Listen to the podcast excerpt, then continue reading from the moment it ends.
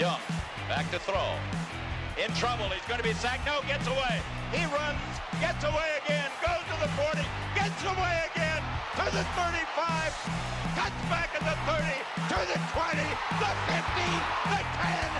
He dives, touchdown, 49ers.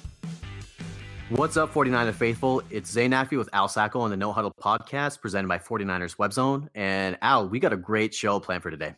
We do have a great show. We actually have, in my opinion, what was one of the steals of the draft. And the 49ers were lucky to get this player in the sixth round. And today we get to talk to him. And without further ado, we'd like to welcome to the show the 49ers sixth round pick in the 2017 draft out of Ole Miss, defensive tackle DJ Jones. DJ, welcome to the Niners. Welcome to the Bay, and thank you so much for being on our show. Uh, glad to be here. Glad to be here. Glad to be a Niner. That's awesome. And are, are you currently in the Bay right now? Or are you, are you in Mississippi or are you in South Carolina? Where are you at right now? I'm I'm in Santa Clara right now. I am in the Bay. Yep. That's awesome. So you've you've gotten used to the the the great weather, the bad traffic, and the exorbitant re, uh, real estate prices, then, huh? yes, sir. Yes, sir. The, the weather is beautiful. Can't get sick of that. That's awesome. That's awesome. We're we're really happy to have you here. So, um, just jumping right into some of these questions that we have for you from the outside looking in, the combine kind of looks like a whirlwind of drills, interviews, and and all that sort of stuff. Can you kind of tell us a little bit about your experience at the combine and what day to day life is like at the combine? Oh yes, sir. I mean everything. I mean everything you do is being watched. Everything's a test. Um, the second we got there, we did some kind of um, leg workout. Um, I mean, I thought everything. I thought the physical day was the last day, but I mean, um, I mean, just just sitting down with every coach. I think I sat down with all 32 teams at the um at the combine, including the 49ers. Um, it's just a three four days of not much rest and and them seeing what you can do on that last day physically. D- DJ, you know, you hear stories about guys getting drafted by teams and, and, and, they had no idea that they were even on their radar. Did you know the right. 49ers were interested in you? And were there any other teams that you thought you might get drafted by? I had no idea. Um, when I got that call, the only time that I was in contact with them was at the combine. I sat down with Coach Z and Coach uh, V at the at the table. Um, we sat down with them. I sat down with them for about 10, 15 minutes, and we did what they did with everybody. Um, I had no idea. Um, I had the Raiders. I had, I thought Miami, uh, Baltimore was talking heavy. So I had no idea when that call came through. I was I was shocked. Yeah, we, we hear about these these draft day stories of a lot of these guys, and obviously they they've got the cameras at these people's houses and the and the cameras in the war rooms and everything, and everything's on social media now. And you know, it's just it's it's basically the biggest up to that point of the biggest day of your life. So, can you kind of share what that experience was was like? What you know, when were you really expecting to come off the board? And um, you know, what what was it like when you actually got drafted? What was that moment like? Um, I was sitting at home with the family. Um, they were just I was sitting in my mom and dad's room when it happened. It was my cousin, two of my cousins in there with me. Everybody else was in the living room. Um, I was I was expecting fifth, fifth to sixth. Um, but I mean, any time for me would have been fine. Um, when I came off the board, the um, we saw that my cousin saw that San Francisco had a back-to-back pick um, in the sixth round, and when I got that call, it said San Jose or Santa Clara. I mean, I picked it up, and I mean, I, I had gotten several calls where they they were saying, "Oh, we about to get you here, get you there," and we hope to hope to get you on down the line. So I wasn't, I didn't think it was anything serious. But when I got the call, it was it was just a blessing. Um, a lot of weight off my shoulders, and I was just ready to get here and get to work. Who was on the phone when you picked it up? Say again. Who who called who called you? Was it John Lynch? Was it somebody from just from the Niners front office? It was somebody from the front office. They were they uh they they sent me over to Lynch. Oh, that's cool. That had to be great. And what did John say to you when uh when you got in touch with him? Uh, he was he was just happy to have me. Um, and I was happy to be a part of the organization. Um, just he told me to uh enjoy enjoy the moment um for the next couple of days that night and get ready to come in and go to work. And, and it's still early in the process, but you've had rookie mini camp and, and OTAs. What's your impression been so far of the coaching staff and, and the Niners staff and, and an NFL coaching staff? Oh, it's a great staff. Um, a lot of the coaches have been in a lot of places. Um, they bring a lot to the table for this for this organization. Um, Lynch being of a young GM, um, uh, he's he knows the ins and outs of the game. Um, head coach, and he's great. Um, if you watched offensively, he's a he's a offensive minded coach. Great on that side of the ball. We've got our defensive staff is amazing. From what I've seen, we've been in OTAs. Um, OTA started this past week, and I mean, just from what I see and what we're doing, I mean, I see nothing but going up. And DJ, how, how did OTAs go for you? What what sort of drills did they have you guys doing in there? How how how was that whole process for you? Oh, it's mainly uh, we're just in helmets, uh, jerseys, so it's not much contact. But um, just just them allowing, getting to see us move around, um, run. Uh, it's a lot of running, um, just in plays. We're we're doing drills, in a lot of individual. Um, not much pass rush, so I can't wait. Just can't wait to get the pads on and finally get to run through somebody's chest. Man, that's that's so great to hear. You can hear guys like yourself and and Reuben Foster. Reuben, he's got that bum shoulder, but the dude, you know, he came out in full gear and he wants to practice and stuff. It's it's awesome that we have guys like you on the team. Yeah, yeah, and it's and it's it is great. You know, it's something that's kind of been lacking on the team in the, in the last few years, and, and just to see that hunger and passion and and just that will to to get out there and and and lay it all out there. It's just it's just so refreshing and um it's right. it is a bit of an adjustment. I'm I'm sure it's it's a in terms of coming from Greenville and then and then coming from Mississippi and and coming here to the Bay Area. Does that kind of factor into the whole uh, adjustment of being in the pro game as well? Um, I, I think I'm I'm one of the type of guys that can adjust to anything. Um, I went from Greenville, South Carolina, um, to East Mississippi Community College where there was nothing, and then uh, I went to Ole Miss. I mean, it was, it was a step up, but it wasn't it wasn't just a lot more. But um, I think I can adjust to anything. It's just the fact that I need to. I have. I gotta play football. Um, football has been part of my life, my um, my entire life. So I mean, just it won't be hard. Yeah, yeah, DJ, you mentioned that you uh, you went to junior college in Mississippi, and and some people don't know that you actually helped that team win two national championships, back to back championships. I mean, you kind of like low key playing it off like it wasn't a big deal, but that's a that's a really big deal, man. I mean, uh, it was we had a great team, two great teams. We were, we were stacked. I mean, we uh, played some good competition, but I don't think they weren't ready. Uh, we were just, I mean, we were well coached, um, as as many people know. but um, it was just two great teams that I was had the opportunity to win two national championships. All right, DJ. So I'm just not saying this because you're on the phone with us right now, but I, I thought you were a steal. I, I really did. I, I, thought you could have gone a lot higher in the draft. And I was actually reading something on, on NFL.com. It was Lance Zierlein put out an article and he mentioned your name as a potential breakout rookie. And I don't know if you've seen this, but I was going to read it to you. So what he said is Jones is a quick, disruptive interior lineman with the type of foot quickness that can give offensive linemen problems when he's rushing the quarterback. I saw flashes against SEC competition that made him look like more like a third rounder than a six rounder, which I agree with. And if he plays to his ability, can become an early contributor and an eventual starter when you hear things like that, um, w- those sort of expectations, do you put more pressure on yourself? Do you just kind of run with it? Do you not even pay attention to them and just play your game? How do you handle that?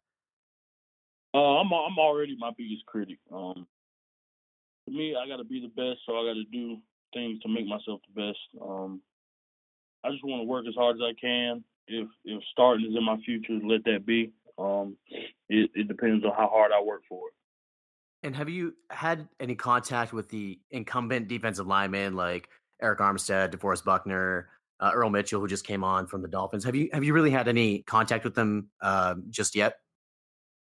Yes, sir. Um, been talking to Chris Jones, um, great guy. Earl Mitch, like you said, great guy. Um, great players too. Um, yeah, we've been talking a little bit, not much, but um, more more talking to coach coaches and just getting right in the playbook and watching a lot of film. So has has there really been early any early indication of the amount of reps you'll be getting and what position you'll be getting those reps at? You know, you're listed defensive tackle, you're six one, about 320, you know, you're a big dude who could really help, you know, stuff the run and get in there right away from day one. Have you really got an indication about where they're planning on using you? Um, no, sir. But I've been uh, here in OTAs. I've been in uh, nose tackle. Um, all my reps have come from nose tackle. So um, that's about that's all about all I know right now. And, and, I think a lot of fans assume, you know, you're playing nose tackle and, and you're definitely going to be a run stuffer. But, but like the scouting report said about you, you are quick and disruptive, and you actually had six sacks and eight and a half tackles for loss your last two years in college. Can you tell the fans a little bit about your complete game, not not just stuffing the run, but about rushing the passer? What can the fans expect to see out of you? Um, I, I, I do believe I'm one of the faster nose tackles. Um, my feet, um, I think I use them as more than my power um, finesse, um, and my lower center of gravity. I like to get up on the pads and drive a drive an offensive lineman back, and uh, my hands, my hand speed, just just my instinct to get to the quarterback. That's what I enjoy. You can actually dunk, and that's really cool. And anybody who's who goes to your Twitter page, I think the one that's pinned, I believe, is of you dunking on like you know it's like a regulation hoop and to see a guy right. with that size getting up there and throwing down, I mean, that's that's pretty impressive, man. Yes, sir. Yes, sir. Um, something I've been able to do my entire life. Um, just be athletic and big at the same time. So, are you are you playing ball then, or who, who you got in the finals? You got the Cavs or the Warriors? Oh, that's a tricky question, huh? uh, I love I love LeBron James. Got to respect Stephen Curry. Um, Oh no, I can't even. The past couple years, I've been going. I I picked wrong the past couple years, so I ain't even gonna say. well, I mean, you're you're in Warriors country now, man. So I mean, it's, it's like you gotta be kind of you gotta be kind of careful. right, right. The NBA is tough uh, for me these these days though, because I, I don't know. You just you knew it was going to be the Warriors and the Cavs. You know, I just feel like why do you even do the play? It, the season almost felt worthless to me this year because you knew it was going to be those two teams everybody knew. Yeah, it was like no surprise. Yeah. So, I mean, where do you stand on this whole LeBron and Jordan debate? Then, where you are you? You know, because me, I'm a diehard like MJ fan, like since since day one. I'm ride or die with MJ. So, what do you feel about you know that whole debate with Jordan and, and LeBron right now? I'm in a. I mean, we're all in a this this youth. We're all in a LeBron James generation. Like we're in his like this is his this is his basketball. Like he does all this. And back in the day, it was Jordan's. I mean, so I got to go with LeBron, of course. I mean, the dude is a freak. Um, six eight, two what, two fifty. yeah, he might he might be the most athletic guy on the planet. Yeah, he's insane. Yeah, gotta respect him. Um, and I know Steph Curry and the whole Draymond might talk all that trash, but he knows he knows what's up. so who would you say is is the is the LeBron of the NFL today? Who would you who would you say is that guy, like the marquee talent of the NFL? Oh man, Tom Brady, all day. I mean, as much as respect as LeBron has, um, Tom has just as much. Um, he's he's just he's just a great man, great quarterback. Um, came he, last year solidified it for me um, that he's the he's the best in the league. Have you kind of thought about what it'd be like to actually get to him and take him down? Oh man, I'd have it'd be one of those moments where I sack him and help him up. That's the only quarterback I sack him and help him up. That's about it. Um, but I mean, I hope to get to him as many times as possible. Oh, that's great. That's awesome. It's funny. We hear about Myles Garrett. He said the same thing too, and and that's just more game recognizing game. You know what I mean? Like it's a guy coming into this league and and that's kind of the the bar that you guys set for yourself so it's kind of cool to hear you guys talk about sacking Tom Brady and how that's like a big you know that's a big goal for a lot of people so you know you're not the only one there's there's a lot of guys out there that that want to do that oh I know everybody wants to get their hands on him yeah so um so you went to Ole Miss and it turns out obviously many people know that Pat Willis also went to Ole Miss and although you guys were several years apart, have you had contact with Pat and have you kind of uh, seen the legacy that he's left at Ole Miss and have you had a chance to speak with him? Oh, I have not. I haven't talked to him. Um, I know he's he's still enjoying his time off, but um, I follow him on Instagram. I see everything he does, but no, I haven't. But I know the legacy that he left behind at Ole Miss. I know he's the legacy he left here. Um, hell of a player. Um, great guy. Uh, I respect his game to the fullest. All right, DJ, we're gonna try something new new today on the podcast. So, so you're you're our first guest we're doing this with, but we want we All know right. about D- DJ the football player. We want to know a little bit about DJ the person. So we're gonna give you some quick, rapid fire type questions, just just so the fans could get to know you a little bit. You ready? Gotcha. All right, all right. What are your favorite go to movies? Like the movies when they're on TV, no matter where you pick it up, you got to watch them all. Friday, the Friday collection. yeah. Yeah, those yeah. are those are those are good ones. What about favorite musical artists? Oh, uh, I gotta go Wayne,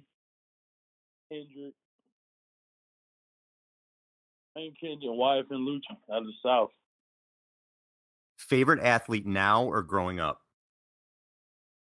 Favorite athlete growing up with oh man, yeah. I mean LeBron James. I mean, like I said, I grew up. I grew up in his in his come up favorite team in any sport, whether now, growing up, whatever it was? The Ole Miss Rebels. I'm a I'm a rebel for life now. Um, there you go. That's that's a good answer. Yeah, All right, if you could ha- if you could have one food for the rest of your life, what would it be? Potato salad. A good potato, potato salad. salad. My, my, mom will hear this podcast. She knows. She knows. That's her perfect. the greatest ever. That's great. That's great stuff, man. And uh, you know, DJ, as as we kind of wrap up our questions, is there anything that you can tell 49er fans that that um, they don't already know about you, about your game, about you can bring to um, the team, the city, and the organization? Um, positivity. Um, just uh, win or lose. I mean, we're gonna. I'll be in the locker room. Positivity. Um, just another another level of of what we already have. Um, guys like Chris Jones, Earl Mitchell, um, I just hope to bring exactly what they're bringing because those are um, two guys that, that set a standard um, for the organization. I just want to just tell just tell them uh, stay keep faith keep faith. I was actually in San Francisco and talked to a to a fan, diehard fan. He was uh he was just spilling his heart out to us how he's been feeling these past couple years. But I told him to keep faith.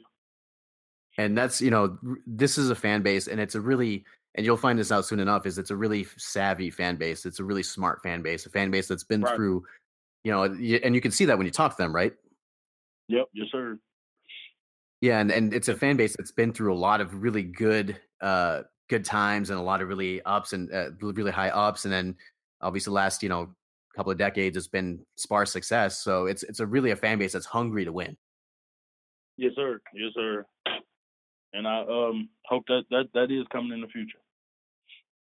Excellent, excellent stuff, DJ. Well, DJ, thank you so much for joining us. You know, it's been it's been awesome. I really, really hope we get to talk to you again. And best of luck this season. And stay healthy out there. All right. Yes, sir. Thank you all. Go Niners. Thank you, DJ. Right, take care. Man, that was a good interview, Al. DJ DJ Jones seems like a really, really bright guy, really, really motivated guy, and seems like a guy that that really is going to help with this rebuilding process. Yeah, he really did. Just uh, positive attitude. I liked a lot of the things that he said. It got me excited, and it, it was great to actually get get a, one of the players on, um, talk to him about what he's seen so far, the coaching staff experiences in the NFL, and it's just so interesting to me when you get to hear again because we see the combine on TV, we know they're going through OTAs, but but what's it really like for these players? You know, we read what beat writers put out and things like that, but to hear it from the players' mouth themselves, it was awesome. It, it was so great to have him on. Yeah, agreed. And and I would love to have him on again. And and it's just it's just a really cool experience to hear these guys and talk to them one on one, like you said. But um, they're really competing for competing to make a living, and you know there's going to be somebody, and I think DJ will make the team. By the way, and I I thought I share your opinion that he was an absolute steal in the sixth round. I think he'll be starting by the end of the season, which means mm. that he'll mm. be taking you know he'll be taking somebody else's spot, whether it's Quinton Dial or or whoever it is. But yeah, um, you know there are these roster battles that are that are going to happen that we really are getting a preview of now we are and, and this is this is the type of year you know you see a lot of these late round picks and in most of the time they don't make an impact. A lot of them may not make the team. I, I think most of the guys that the Niners took late are, are going to make this team, and a lot of them are going to have have impact. You look at Trent Taylor, George Kittle, um, DJ Jones. I, th- I think these guys are going to play a big role this year, and eventually in the next year or two, they're they're going to be big time players for the Niners again, I wasn't just saying it because because we were talking to DJ. I think he was a steal. I think he's going to be a great player for them. I think he's making the 53. I think he he's going to be a rotational guy this year, and I think by next year, the year after, he's he's going to be an impact guy for them. Yeah, I mean he's super athletic. I think uh, I think he'll start honestly, and I and I really mean that. And when they drafted him, eh, I we had we actually had a conversation that night, and and I mentioned to you this was this was off air. I mentioned to you that this guy is going to be a, a, star, and I think that he's he's got a really high ceiling, and and is going to be one of those under the radar guys that you know two three years down the line we're going to look at and be like, wow, I can't believe he fell to the sixth round. So I, really really great pickup in my opinion. I had him when we were doing our mock draft and eh, looking at players and looking at nose tackles. I thought he was a guy who would go third, fourth round. I didn't think he would last till the sixth. So, so for them to come in and get him was a terrific pick for them. And it, it's it's part of the Lynch and Shanahan laying the foundation, getting their players. And that leads me into actually thinking about their players. There's been a lot of back and forth with Niner fans, and, and I've taken a little bit of heat when when I say that I don't think Carlos Hyde's going to be on this team in 2018. And it's nothing against Hyde as the player, nothing at all. I think he's a really good player. I think he's going to have a really good year if he gets the opportunity. But I just don't think the 49ers are going to commit a big chunk of money to a running back. Not when you see that the way that the Shanahans have drafted running backs, they draft them in the mid rounds and they develop these guys in their system. And like I said, now Shanahan and Lynch are getting their players, and, and Joe Williams was one of their players that they're going to bring in. Matt, Matt Breida, Breida could be a guy who can come in and make this team. Tim Hightower, you have these other running backs, and again, I, I think Hyde is he'll he'll be just fine if he if, if he gets if he doesn't get hurt this year and he gets his reps he'll be just fine. But I just don't see them committing money to him long term. So it's it's not a thing where I don't think he's a good player and I don't want him on the team. I just don't think the coaching staff is going to bring him back. That's my opinion. And it's really interesting uh, about Carlos Hyde. He's when he's healthy and he's on he's you know he's a solid back and he can run through people and he has that aggressive violent running style that that a lot of people look for. But like you said the the issue with him is health, and he's never played a full 16 game season. And interestingly enough, if you go about 800 uh, miles up north to Seattle, they're having the same issue with Thomas Rawls, where he, you know, when he plays, he's great, but he just can never stay on the field. So they picked up Eddie Lacy and they got CJ Prosise, and they have a kind of a crowded backfield now. So this isn't just exclusive to the 49ers. And I, I don't think it's a roster problem. I think it's a problem that many teams kind of go through because the running back position uh, it's not put at a premium anymore. It's it's it's more of a running back by committee league now because it's gone to the more more towards passing. And it's it's been hard to judge Hyde. It really has because of the team he's had around him. They can't throw the ball. The blocking's been a little, you know, there's hasn't been great all the time for him. So it's been tough to judge him. But if you look at the numbers, it was interesting because I feel like at the end of last year, a light kind of went on with him where five of the last six games he he was on fire. From weeks 11 to 15 he carried the ball 82 times for 507 yards. Totally went off at the end of last year and you think maybe a light went on for him.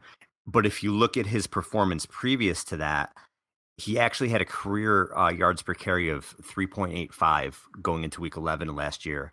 And um, in 20 games, in 14 of them, he uh, failed to break 3.8 3.8 yards per carry. So he wasn't a guy that was consistently getting four yards a carry, having these good games. He had a lot of games where he struggled until the end of last year when when it looked like that light went on. So what was even more impressive uh, about when he did go on that stretch at the end of last year is the Niners averaged 177 yards passing a game during that stretch. So they weren't throwing the ball at all. And teams knew they couldn't throw the ball. They had, they had no weapons on the outside, and, and Hyde was still doing that to the defense. So it's interesting to see if he comes out this year in an offense that's going to be much more conducive to, to putting up numbers. If he comes out and has a big year, if it looks like there's somebody, he's someone that they'll resign or if it's again they can say you know what you could run for 2000 yards this year we're not paying you that sort of thing. So it just all depends eh, what Lynch and Shanahan think of these players. And at this point, we just don't know until we see who gets the playing time, who they lean on during the season. We just don't know what they think of these players. Yeah, and it's pretty clear that they they've said that everybody's pretty much everybody's on notice. There's, there's very few players on this roster that are that are untouchable, and that much has has become clear through John Lynch's comments about how every position is going to compete and the way that they've drafted and and kind of doubling and tripling up on some of these positions. I think right now there are about five or six tight ends on the roster, so they're hoping that that iron sharp, sharpens iron. Uh, little Jim Harbaugh ism for you, but they're they're hoping that iron sharpens iron and and really that the cream rises to the top and these guys can can come out and and they'll have the best players available uh, on the roster by the end of it. And it should be that way. Who what holdover players do we know for sure what they are? Do we know for sure you you don't want to get rid of these guys? Staley, right? Bowman falls into that. As long as he's healthy, Bowman's a stud. Who, who else falls into that? Buckner definitely. We yeah, don't I, really know what, what Ward yeah. is yet. We don't really know what Armstead is yet. Do you put Hyde in there? You know, there aren't a lot of holdovers that you would say you can't get rid of this guy there's really, in my estimation, three. I think you got Bowman, Staley, and um, Buckner are the only three that I would say, you know what, like like they're studs. You don't let them go anywhere, in, in my opinion. Yeah, Buckner's really special. I was actually, you know, in our prep for the show today, I was thinking about him and and and what he what he did last year. He had he had over 70 tackles last year and six sacks from the from the, you know, 3-4 defensive end position, which is which is astounding. You know, he was he was around the ball constantly. So I think that he's going to be he's going to be great. I think he's going to be real special. But one guy you did mention was actually uh, Rashard Robinson is, and I'm really oh, high yes. on this guy. Yep, yep, yep. And Rashard Robinson, this guy, like he has he has all of the attributes that that you need to have a shutdown corner and a number one corner. So I think he's another one of those guys that's that's untouchable right now. Yeah, that's a good point. I completely forgot about him. And when you when you look at when you look at the defense, Buckner did really grow last year. He had some some issues getting low. He had some leverage issues, especially in the running game, and he would get moved around because of that. As the season went on, he got better. But I, I look at the Niners defense, and I don't think they have that true pass rusher, but they do have talent. There is talent there. Jimmy Ward is is talented. Robinson's talented. Armstead, Buckner, you there's talented guys there, and I, I know that they had a lot of injuries last year, but I really think that the scheme had a lot to do with their issues. The players that they had are not worst historically bad defense. Um, they were the worst defense in the league last year. They were historically bad. And when you look at the guys on their roster, I, I don't feel like they should have been that bad. I think Jim O'Neil's system was atrocious. I think that it had players reacting instead of playing. And, and it, it, it hurt the performance on the field. Now the injuries did have a part play a part in that. The linebackers were special teamers last year, but the front four in that defensive line really struggled. They really struggled with technique. They really struggled to make an impact. And I think it was because of the scheme. And I think with the new 4 3 scheme that they're going into, you're going to see some of these guys jump up and, and play better. And all of a sudden, you'll hear by midseason, oh, well, how about this Niners defense? Because listen, I don't think it's going to be top five, but I don't think it's going to be bottom five either. I really believe this can be middle of the pack defense as long as they can get a pass rush from somewhere. Yeah, and and it really also comes down to each unit helping each other.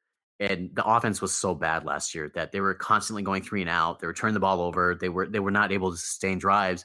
And with Chip Kelly's offense, they they were last in the league in time of possession for the last three years that he's coached. So they're they're not going to be on the field that much as it is the offense speaking.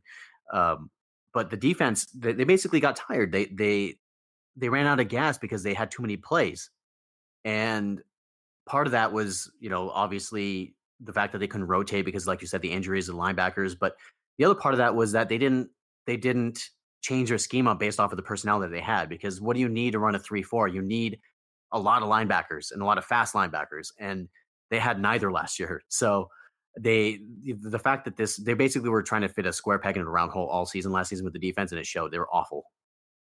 Yeah it was bad.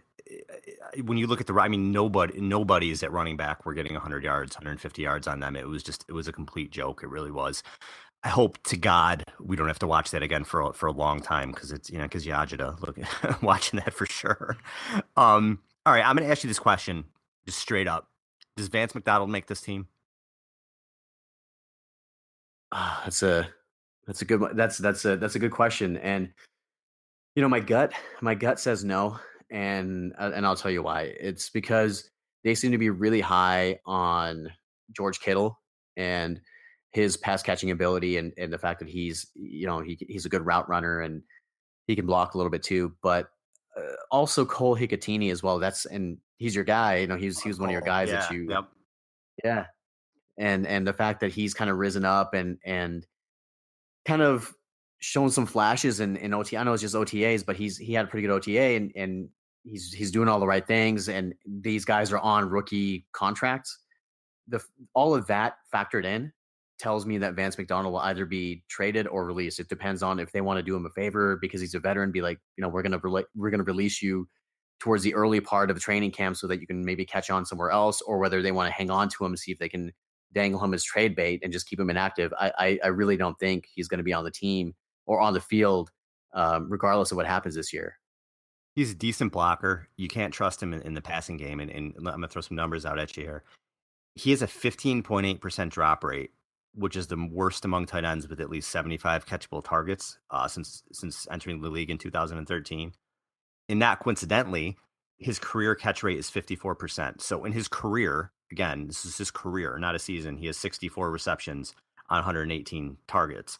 And I think even with the new contract that he got, look, the Niners have a ton of money under the cap. They can eat whatever they have to eat this year. And then they're pretty much off the hook for the rest of the contract. I, I don't think he's going to make this team, you know, barring him coming into training camp and, and just being a different player. I don't think he's going to make the team. I think it's going to be Kittle. I think Hikutini makes it. I think Logan Paulsen will probably make it as well. You could see all three tight ends from last year, Bell, Bell, Celek, and McDonald not being on the team. Here, here's another kind of scary stat, and, and I'm not saying Logan Paulsen is like this, you know, he's Rob Gronkowski in the passing game. I'm not saying that. But from 2011 to 2014 with the Redskins, okay, Logan Paulsen had 77 catches for 791 yards and five touchdowns with a 63% catch rate. From 2013 to 2016, also four years, Vance McDonald, 64 catches, 866 yards, seven touchdowns, a 54% catch rate. Vance McDonald has done nothing. nothing. His numbers are comparable with Logan Paulsen, who's who's known for a blocker. When he was signed, everybody's like, "Yeah, the guy can block. He can't catch any passes." He had a four-year stretch that was comparable to McDonald. He had 13 more catches than McDonald over a four-year stretch. What what is that saying about Vance McDonald? He's just I just don't see him having a future with the Niners. Yeah, I think that they. Well, I mean, we all know that they tried to tried to trade him during the draft and weren't able to do it. So that's kind of the the the final nail in the coffin, if you will, for uh, his time with the 49ers. I don't, I don't think he's going to be here much longer. I don't who's gonna think pay that, that Kyle, contract? Who's going to pay the contract? Who's going to who's going to take that trade in, unless the Niners eat money? Who, who who's going to pay him what what they're paying him for a guy with 64 catches in four years? You're not going to give him that kind of money. I don't Yeah, understand nobody- why why why Jed York let let Baalke make that move at, at the end. You knew you were getting rid of Baalke, or, at least you knew that it was a possibility. Why are you letting him sign McDonald to that extension? It makes no sense to me. I mean, it might have been one of those unilateral decision sort of things, but um, and we don't know. We're not in the building. We don't know how soon they decided they were going to fire Trent Baalke. So it may have been before that, in all fairness. But I I agree. He's not. There's no way that anybody takes that contract. He's probably going to end up released, and the 49ers will have to eat the money, which they can, which is great because they have so much of that, so much cap money um, or cap room, and they shouldn't have any problem eating that contract. But the interesting thing is, you mentioned and keeping the theme of of Cole Hikutini and and undrafted free agents, you mentioned the fact that you you think that he might make the team. Are there any other undrafted free agents that you feel like will make the 49ers? I think Lorenzo Jerome's going to make it. I do. I think Um, so too.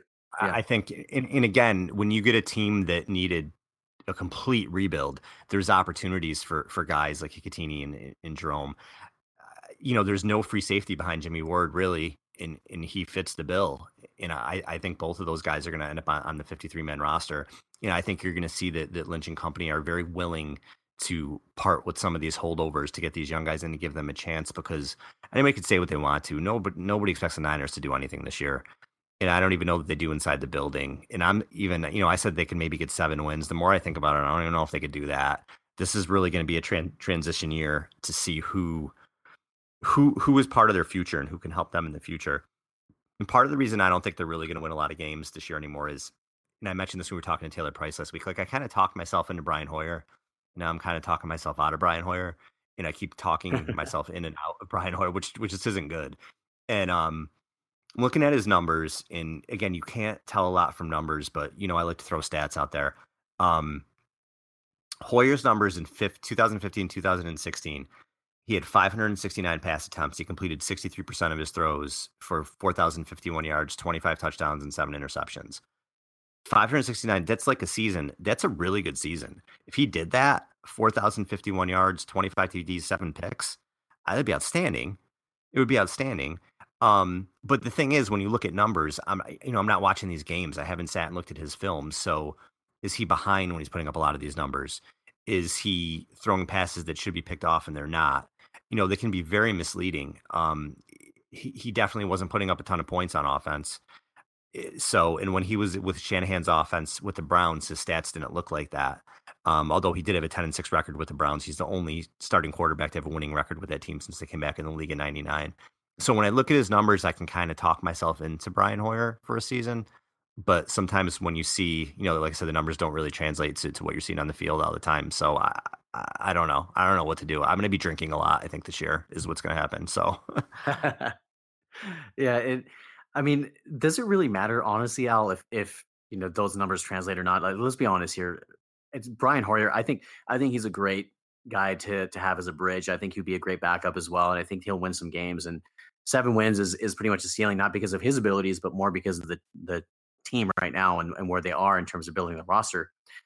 But let's be honest, he's really just holding the seat warm or keeping the seat warm for the next guy next year, whether it's Kirk Cousins or one of these rookies coming out. And his performance this year, I, I really think that uh, not a lot of people are gonna are gonna be bent out of shape if he's if he's not tearing it up this year. And and the reason why is, like I said, is he's just really keeping the seat warm. I, I just wonder, and with his injury history too, if he's if he's going to make it through the season.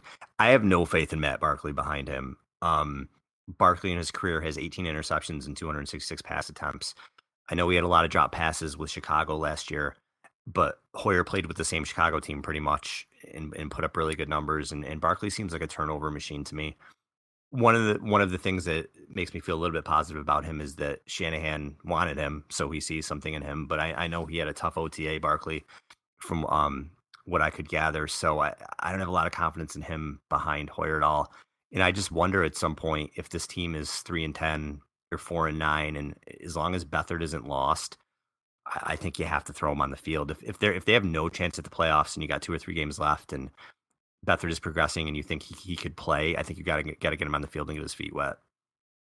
I don't know. I you know I'm I'm kind of on the fence about that too. It's just because you also run the risk of of ruining him as well if he's not ready. And I, I feel like as poorly as Blaine Gabbert played, I feel like that's kind of what happened to him in his career. They the Jaguars kind of ruined him by throwing him out too quickly.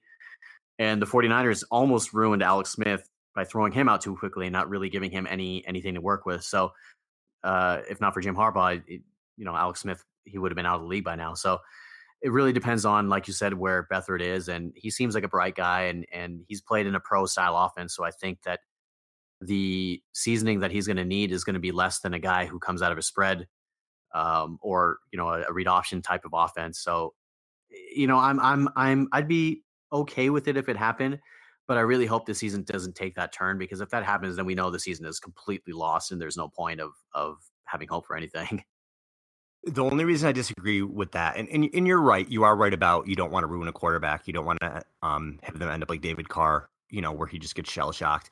But I think the Niners have one of the coaches, one of the few coaches in the league that there's almost zero chance he'd put the quarterback in a position to, for that to happen you have to. I mean, Shanahan puts his quarterbacks in positions to succeed. I mean, you have to really try to screw up to screw up in, in his offense.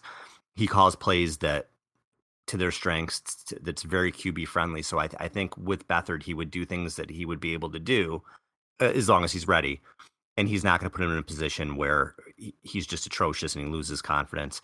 Now, you can't help if the offensive line doesn't block. So the offensive line obviously still has to block regardless of the plays you're calling or whatever. But I really feel with the head coach that's there now, it's a great spot for a young quarterback to come in and, and, and learn because he Shanahan has proven time and time again you could give him any type of QB and, and he can make them successful. Yeah, so you mentioned CJ Beathard as as a rookie to watch, and I'm going to put you on the spot here, and I'm going to ask you who your rookies to watch, whether drafted or undrafted, uh, for 2017 are, but I'll give you mine first so that Okay. So that if I pick one, then you have to pick another one. So that's re- okay. That's really putting me on the spot. That's all right. yeah, so I'm gonna Make put, gonna put you. Zach. Yeah, I'm gonna put your knowledge to the test here. So for me, I'm gonna go with the. We'll, we'll go with our top three rookies to watch. Okay. And the number one rookie for me to watch, obviously, is Reuben Foster. And I think he's just going to be an absolute stud. He's a heat seeking missile on the field. I think he's going to be great. Um, the second guy to watch for me is is our guy DJ Jones. And I, I've been saying this since he got drafted that this guy's a steal. He's going to start and he's going to make an impact. And the guy is super, super, like ridiculously athletic. And for those who haven't seen it, please go blow up my dude's Twitter and just just watch just watch him dunk a basketball. It's it's it's unreal to see a guy that big dunking a basketball. It's awesome. And the third guy I'm going to say is actually it's going to be Joe Williams. And the reason why is because the 49ers they've got they've got a coach and a running back coach who, you know, uh, come from the Denver tree of turning mid-round backs into gold. And I think that Joe Williams really fits that fits that bill eh, aside from the, the issues that he had off the field in Utah, if he's if he's if he's right and he- if he's dedicated to football, I really think they found something in him. I agree with everybody you said. I'm gonna do. I'm gonna steal one of yours, but where I'll go with these are those mid-round offensive guys that the Niners took when they took Joe Williams, Kittle, and uh, Trent Taylor. What that was Shanahan getting his type of offensive players in the mid rounds. That was him identifying. Okay, these are guys who would succeed in my system. They're not, you know, first or second round type guys, but these are guys that I can get in the mid rounds that can play a role. I don't know that any of them are going to be superstars, but they can all play a role in the system. So he goes on the, you know, on top of the table and pounds his fist to get Joe Williams back on the draft board, gets him in there, and he's going to be, you know, whether he's a back that gets 10 carries a game or 15, 16, 17 carries a game, he's going to be a part of the offense. Shanahan knows what he wants to do with him. Same thing with George Kittle. Tight end, he's going to catch passes. He's an excellent blocker. And Trent Taylor is going to be a guy in the slot. He's, he's already impressing in OTAs. Taylor, he you know he's fast. He can get open. So those three guys, I don't know how much of a role they'll play this year, but they're certainly going to get their feet wet. And by the end of the year, you could you could really theoretically see all three of those guys getting a, a lot of snaps by the end of the season. So that to me was was a clinic by Lynch and Shanahan of identifying guys that fit in their system and grabbing them in the middle rounds. And it, I think it's going to pay dividends. I think when you look at this draft in a few years, you're going to say, "Wow, that was a good first draft to get some pieces for the Niners." And on top of that, I'm going to say that Lorenzo Jerome is going to make the team. Yeah, Uh, yeah, he's def- he's definitely making the team because if there's one name that you hear coming out of OTAs, uh, well, there's a couple, but he's he's one of the guys that every reporter, every beat writer is like Lorenzo Jerome's. Lorenzo Jerome's all over the place, making plays everywhere, and I think that goes a long way. And the fact that, like you said, there's nobody behind Ward, I really think he's going to make the team as an undrafted free agent, which would be a really really cool story because you you don't see that happen a lot. You don't, and I thought he should have been drafted. Um, but I, the Niners got really lucky to be able to get him, and he was smart to sign with the Niners because there's a huge opportunity there for him, and obviously he saw that. But hey, we can ask him that because he's he's coming on the show, so we can, we could ask him those questions. Oh, we, oh yeah, that's right. That's right. He is coming on the show, so hopefully uh, we'll be able to to pick his brain a little bit about all that and see if he, if he has a chip on his shoulder because of that. Because I, I think that he should have been drafted at, at the very least in the later rounds. Yeah, it's going to be an interesting interview. I have a lot of questions for him. Yeah, and one question I have for you, Al, and this is not even football related, but this is for our uh, friends who are fans of the Warriors or or Cavs or just basketball in general. Who's who's winning the finals? Oh man, I'm a Lakers fan. You know where I am with the NBA right now. It's I'm gonna watch the finals. I think they're gonna be really entertaining. But you didn't even, and, and I mentioned this when we were talking to DJ. Like, why do why do we even play this season? I, you know, I almost felt like it's just, uh, you know, it was to be these two teams. I think the Warriors are the better team for sure, and I think Durant puts them over the top. You can never discount the LeBron factor, but I thought it was interesting too. Now that we're talking, not to get off totally off topic, but we're talking about best ever, and, and LeBron is the dude's just the best athlete, uh, maybe one of the best athletes I've ever seen. He's insane. But again, if you're talking best ever, and you have to look at eras, so you look at the 80s, you had Magic, who won five titles. Um, you know, Larry Bird. You look at the 90s, you have Jordan, won six and zero. You have Kobe won five t- titles, Shaq won four titles. If LeBron loses these finals, he's three and five in finals. You know, and I, and I know you have to have obviously other players around you. You can't do it all on your own, but I don't know that you could say that he's he's certainly one of the best players ever. He's unbelievable, unbelievable. But again, if you're talking best dominating within their era, did you totally dominate if you went three and five in finals? I, I mean, am I being too hard on him? Well, it's it's interesting, and I mentioned to DJ that I'm I'm ride or die with Jordan, but I'm also one of those people who who respects and appreciates greatness. And LeBron James, there will never be another LeBron James in our lifetime, at least. No, he's an, he's incredible. I'm not taking anything away yeah. from him. He's incredible. Yeah. Yeah, and, and there's not going to be a guy with that that size and strength and speed and skill uh, in our lifetime. It's it's it's unheard of. So he is a once in a lifetime player, but is he the greatest ever? I I really hesitate to throw that around when a guy is still finishing his body of work. You know what I mean? Like he's still he's still playing. He's still got five or six years left in him, within which he can he can solidify that or put that or or be left out of the conversation. You look at Peyton Manning and what he was doing six years ago. We were talking about Peyton Manning as possibly the greatest quarterback ever, but one Super Bowl loss and another weak Super Bowl performance later, even though he won, we no longer put him in the same discussion as Brady and Montana. It's just basically Brady and Montana, and then you know, below that, there's like the second tier of quarterback. So yeah. really, to me, LeBron is pretty much just like Peyton Manning at this point. Like he's a great, a great talent, surefire for Hall of Famer, probably top five all time, maybe top three all time when he's done. But I don't think he's the greatest because I mean, how can you argue with six and zero in the finals and the way that Jordan did it? You know, he averaged more points per game than LeBron did in, in his career in the playoffs. So uh, even though LeBron just broke the points record for for most career points, uh, Le, uh, Jordan still had more points per game. So I, I still give the edge to Jordan. Yeah, it's just it's so hard to to compare eras and and and look at it.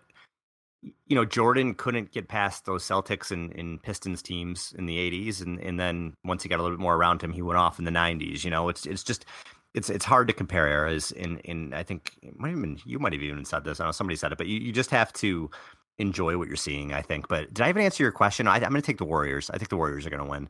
Um, because I, I just think with having Durant on that team, I think for Durant, this is his moment. You know, this is what he signed with the team for, and he's going to go out, and I think he's going to have a great finals. And then they just have so much fi- Durant and Curry and Draymond Green and Thompson's a really good player. They just have to have those four guys. I don't, I don't, see, I don't see how they can lose. Yeah, I'm gonna go. I'm gonna go Warriors too. And the reason why is because I mean, come on, they haven't lost a game yet in the playoffs. Uh, that's ridiculous. Yeah, they're insane. They're, they're just steamrolling through everybody, and, and people can say, "Oh, well, the Spurs didn't have Kawhi," but the, the Warriors still did what they had to do, and they swept them.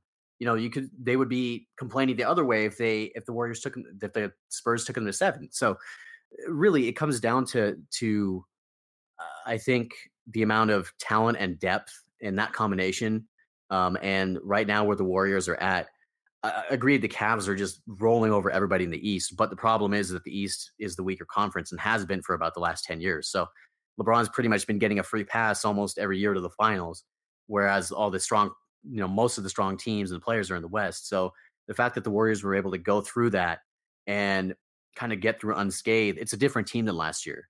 Like if you look at the series against OKC last year, they almost lost. They were, you know, they were mm-hmm. a couple of minutes away from from losing. And the end of that season last year, when they were trying to set the record, they were kind of struggling a little bit um, with teams that they shouldn't struggle with, and and obviously Curry got hurt and everything, and you can kind of see it crumbling before they got to the finals.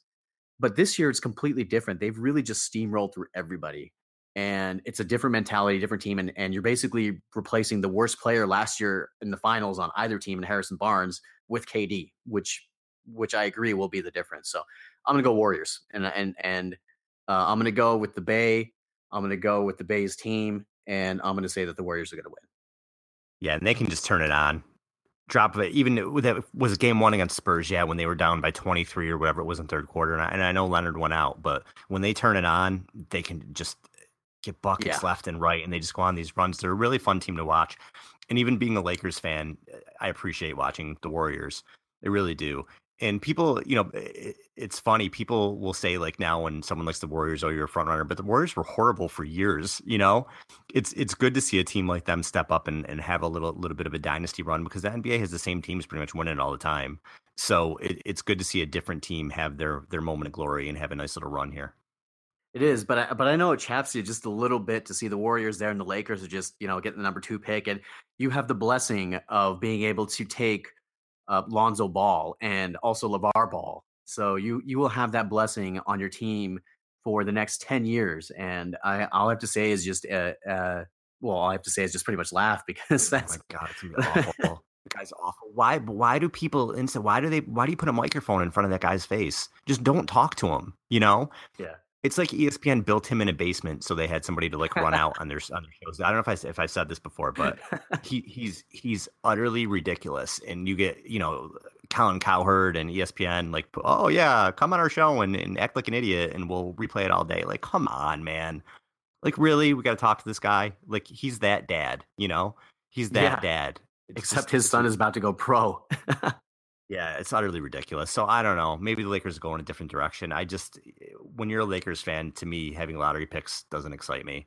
I want them to go out and make a run at Paul George and actually get back into this thing. So, yeah, should be should be interesting, and it should definitely be an interesting finals as well. This is what everybody wanted. This is at least what I've been wanting as a as a sports fan, as a basketball fan, as you know, as an anything fan to see the trilogy, which has never been done before in basketball. Like this is this is just awesome, and I'm I'm looking forward to a good series yeah, it's gonna be fun. Gonna be fun. Well, it's it's that time again. It's time to say uh, it's time to say goodbye to the fans for Al Sacco. This is Zane Nakvi. Thank you for listening. Rate us on iTunes, catch us on SoundCloud, and follow us on Twitter. Al Al Sacco 49. Mine's at Zane 49ers. Until next time, see you. Thanks, everybody.